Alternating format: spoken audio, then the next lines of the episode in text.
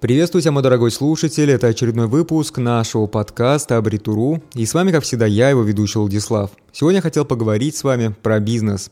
Про бизнес, про который мало кто вспоминает и задумывается, когда задумывается о бизнесе. А именно я хотел немного осветить тему, почему никто не хочет развивать свое сложное производство в России. На самом деле сегодня очень многие мечтают открыть свой бизнес, но бизнес такой, который позволяет жить максимально свободно, без лишних обязательств, и при этом в полном достатке. А какой бизнес подходит под такое описание? Перепродажа товаров с длительным сроком хранения. Согласитесь, это выглядит вполне идеально. Бизнес довольно легко масштабируется, расходы относительно небольшие, а срок окупаемости минимален. Если бы товар был еще такой, знаете, востребованный, и вы удачно попали, ну, вовремя, да, там, в сезонность, в нищу, то там вообще можно озолотиться достаточно быстро, потому что оборачиваемость этого товара будет большая. На складе он не задержится. Ребята с совсем небольшим стартовым капиталом выбирают сферу услуг. И тут вполне выбор объясним. Там не нужно каких-либо вложений, там в целом не нужно даже вложений на то, чтобы закупить товар.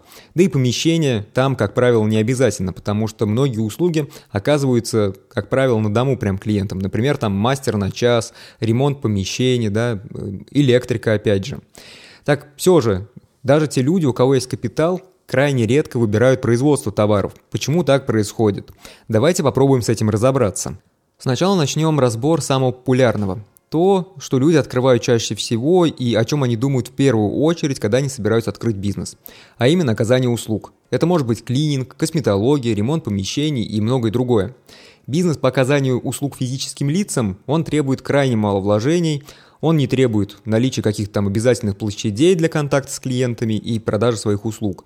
И в этом нет ничего плохого. На самом деле умелые руки должны оплачиваться, но все же одними услугами сыт не будешь, потому что кто-то должен и производить товары, которые зачастую необходимы и для оказания услуг. В целом, если вам интересно, как устроена эта сфера, то обязательно почитайте о том, сколько зарабатывает самозанятый мастер бытовых услуг. Ссылочку я оставлю в описании подкаста на данную статью. Далее идет перепродажа товаров. Это еще более желанный бизнес, ведь именно тут можно почувствовать себя настоящим большим начальником.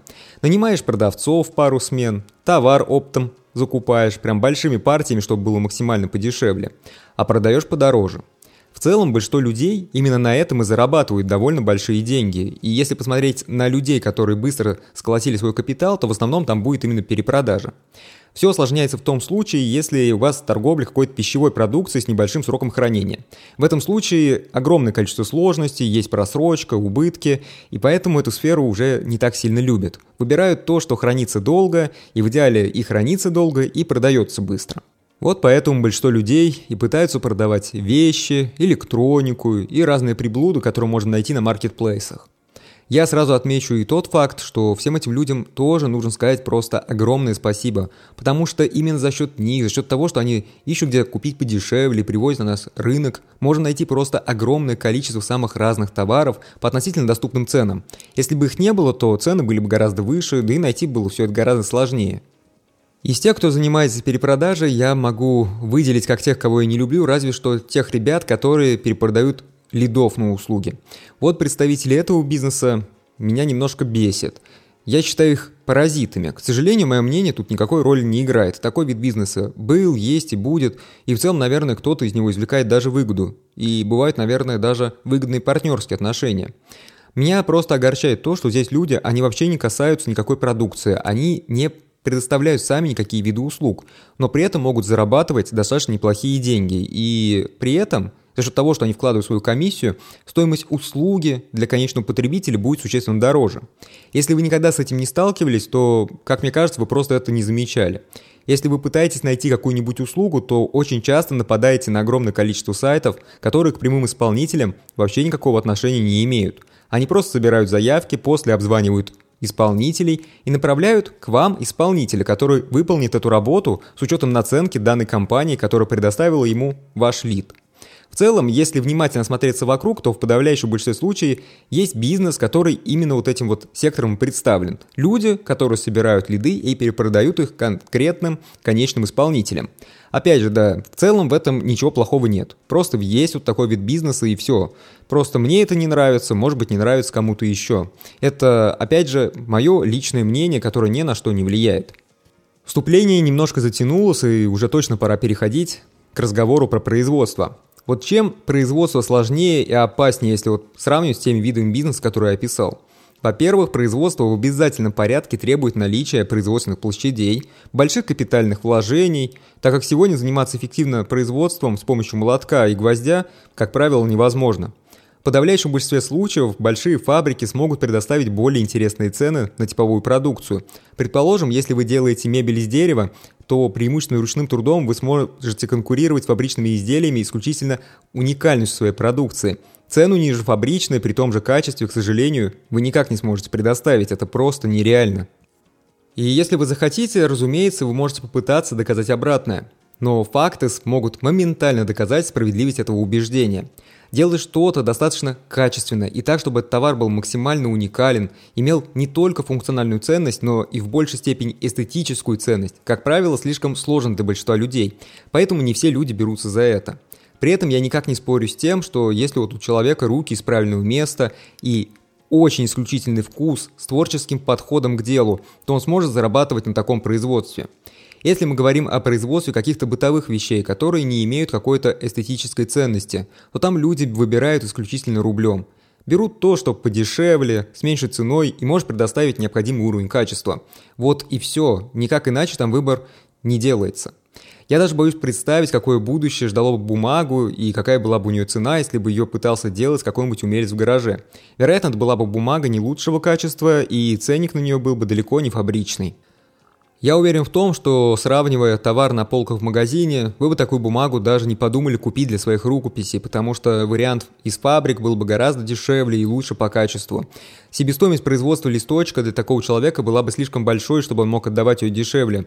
В общем, достаточно тупиковая ситуация. Кто-то может сказать, что вокруг очень много богатых людей, которые могли бы открыть к себе там какое-нибудь огромное производство и создать огромное количество рабочих мест. Насколько это было бы выгодно и безопасно с их точки зрения? Давайте немного подумаем и об этом. Есть достаточно большое количество рисков и факторов, которые могут повлиять на развитие производства какого-то массового продукта. Скрываются они в длительном сроке окупаемости, влиянии внешней и локальной торговой политики на рынок – Например, вы начинаете производство какой-нибудь мелкой электроники под закупки, но неожиданно к торгам допускают партнеров с Азии, с которыми конкуренция по критерию цена-качество, ну, она физически просто невозможна. Там фабрики таковое количество вещей выпускают просто там ежедневно, что вы не сможете составить конкуренцию по цене и качеству, которое будет у них. Хотя это довольно сложный пример. Но он же и наиболее презентабельный, он сразу показывает сложность этой ситуации. Если производство отлажено плохо, либо значительно отстало от своего времени, то крайне сложно быть способным на реальную конкуренцию с такими фабриками. Но без начала не бывает и развития. Если рынок открыт для любой импортной продукции без дополнительных пошлин, то это очень часто вообще не оставляет каких-либо шансов местному производителю со слабо развитой базой. Разумеется, можно взять огромные займы, построить огромные заводы со всем современным оборудованием. И тогда срок окупаемости с расчетом только на местный рынок будет настолько огромным, что, скорее всего, основатель всего этого даже не успеет пожать плоды своего труда. Люди столько не живут. При этом есть огромные риски, связанные с поставкой запчастей для оборудования, компонентами производства, которые тоже никто производить поблизости не сможет, и все поставки будут идти за несколько тысяч километров от точки, где открыто ваше производство. К сожалению, может поменяться и геополитическая обстановка, и еще какие-то внешние факторы могут повлиять, и это разрушит ваше производство. А ведь большинство людей, они хотят получать максимальный результат в максимально короткий срок. И это совершенно нормально, потому что это наименее рискованная стратегия в условиях постоянных изменений и неизвестности. И если учитывать все то, что я сказал ранее, то вот и выходит, что при таком раскладе какие-либо долгосрочные планы имеют смысл только при относительно стабильной обстановке и, что самое главное, личном желании связать всю свою жизнь и, наверное, даже жизнь своих близких с конкретным местонахождением, где вы развиваете свое производство. Сейчас, к сожалению, далеко не у всех людей такое наблюдается. Развить свое собственное сложное производство, которое будет делать действительно высококачественную продукцию, это дело не быстрое и дело, которое требует полной отдачи. Поэтому пока еще таких людей действительно вокруг нас немного.